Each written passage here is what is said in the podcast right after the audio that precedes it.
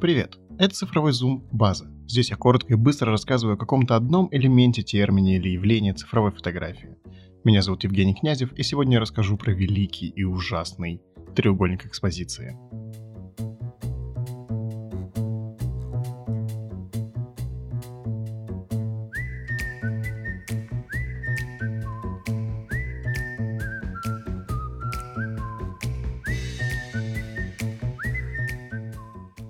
Многие начинающие фотографы узнают про существование ручного режима в своем фотоаппарате или смартфоне и тут же впадают в фрустрацию от незнакомых э, цифр, крутилок и продолжают снимать в авторежиме, надеясь на то, что что-нибудь получится. На самом деле, все величины там очень простые, когда ты понимаешь, что конкретно физически они делают. Трио базовых параметров при любой съемке, как фото, так и видео, это значение выдержки, светочувствительности, она же ISO, и диафрагмы. Регулировки диафрагмы э, в смартфонах обычно нет, если мы, конечно, не берем в расчет Galaxy K или Samsung Galaxy S9.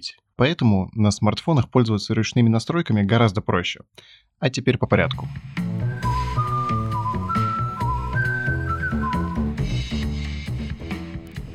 Выдержка — это всего лишь время, которое матрица воспринимает свет. Измеряется в секундах или долях секунды.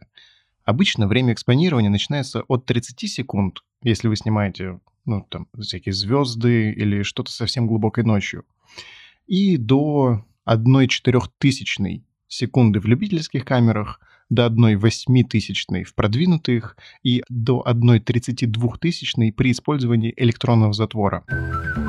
Ну что, вспоминаем дроби из третьего класса школьной математики и догадываемся, что чем больше число в знаменателе, тем меньше само значение. Очевидно, 1 четвертая секунды — сильно больше, чем 1 тысячная. Если быть точным, то аж в 250 раз. Чем короче выдержка, тем меньше света попадает в камеру. Чем длиннее, тем больше света. Поэтому ночные фотографии на старых смартфонах или в авторежиме получаются смазанные. Выдержка дольше, ручки трясутся от незнания, и вот перед вами концептуальная фотография вместо смешного песика. Для съемки динамических сцен, вроде движущихся людей, спортсменов там всяких, э, или, например, вы сами, если быстро двигаетесь, например, в, транспорте едете, обязательно использовать короткие выдержки, короткие, то есть там типа однотысячная. А, есть одно правило для выставления самой длинной выдержки в зависимости от использования объектива. А число в знаменателе не должно быть больше фокусного расстояния вашего объектива. Например, если вы снимаете на объектив с фокусным расстоянием 50 мм, то, по идее, смазов не должно быть при выдержке длиннее, чем 1,50. То есть 1 сотая, 200, 400 и так далее можно. 1,50 это такая грань, одна тридцатая, одна двадцатая, одна десятая, там типа обязательно должен быть смаз. Но тут стоит оговориться, что данное правило не подразумевает в ваших камерах или объективах наличие стабилизации или что у вас э, идеальная стальная хватка хирурга и руки совершенно не трясутся. И, конечно же, тут стоит оговориться, что речь идет об эквивалентном фокусном расстоянии. Чтобы узнать фокусное расстояние объектива смартфона, нужно просто обратиться к сайту производителя. А на фотоаппаратах мы берем фокусное расстояние объектива, умножаем его на кроп-фактор матрицы. А что такое кроп-фактор, я рассказывал вам в выпуске про матрицы. Чтобы самому понять, как это работает, сделайте несколько снимков с разными значениями, и вы услышите, что происходит разное количество времени между открытием шторок затвора.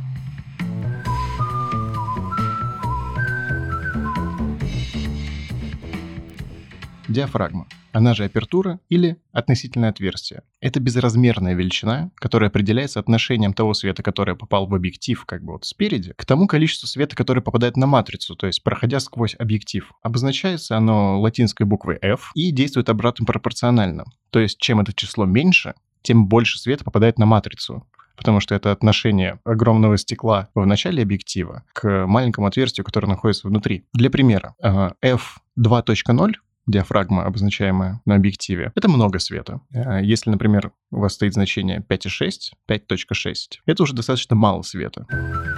Чем меньшее значение вы можете поставить, тем уже у вас будет э, зона того, что находится в фокусе. Это называется глубиной резкости изображаемого пространства или грипп. Значит, фон будет размыт сильнее.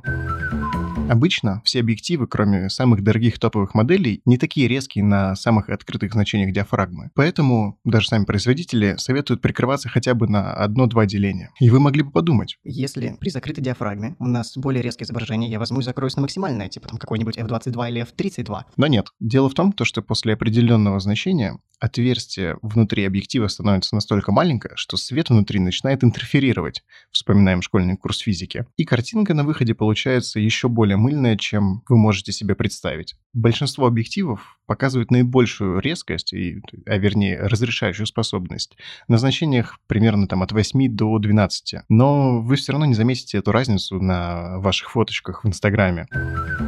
Чтобы увидеть, как работает диафрагма, просто надо заглянуть внутрь объектива, когда камера включена, и там обычно есть такие красивые лепестки, немного закругленные. А это и есть, собственно, диафрагма. Можете потыкаться в разные значения, посмотреть, как она будет закрываться, открываться.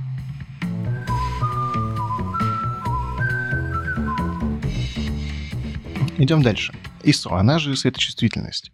Самый странный магический параметр, потому что его действие очень сложно ценить э, нашими органами чувств, то есть глаза, слух и так далее. По сути, это то самое усиление сигнала, о котором я говорил в выпуске про матрицы. Что здесь нужно знать? Самые базовые знания, что чем ISO больше, тем больше шума и больше света. Чем ISO меньше, тем меньше шума и меньше света. Если вникнуть чуть-чуть поглубже, то мы обнаруживаем, что у современных камер а, есть так называемое нативное или родное ISO, при котором а, матрица шумит меньше всего. И это не обязательно низкие значения типа 100 или 200. Обычно это значение в районе 800. Например, на моей камере Fujifilm нативный ISO 640. И на ISO 640 достаточно как бы большом считается. Она будет шуметь э, сильно меньше, чем на ISO 500, хотя, казалось бы, да, ISO меньше, шума меньше, но не всегда так. При этом на современных кинокамерах и на некоторых продвинутых гибридных фото-видеокамерах есть такая штука, как двойное нативное ISO. Насколько я разобрался, в таких камерах существует просто две электрические цепи, два электрических контура для усиления сигнала, что и позволяет увеличивать э, светочувствительность нелинейно. А на смартфонах все эти плюшки пока еще не завезли, Поэтому, если хочешь снять без шума, крути значение в как можно минимальное, там, типа 100, 60, на айфонах, по-моему, на новых 32 можно поставить. Отлично.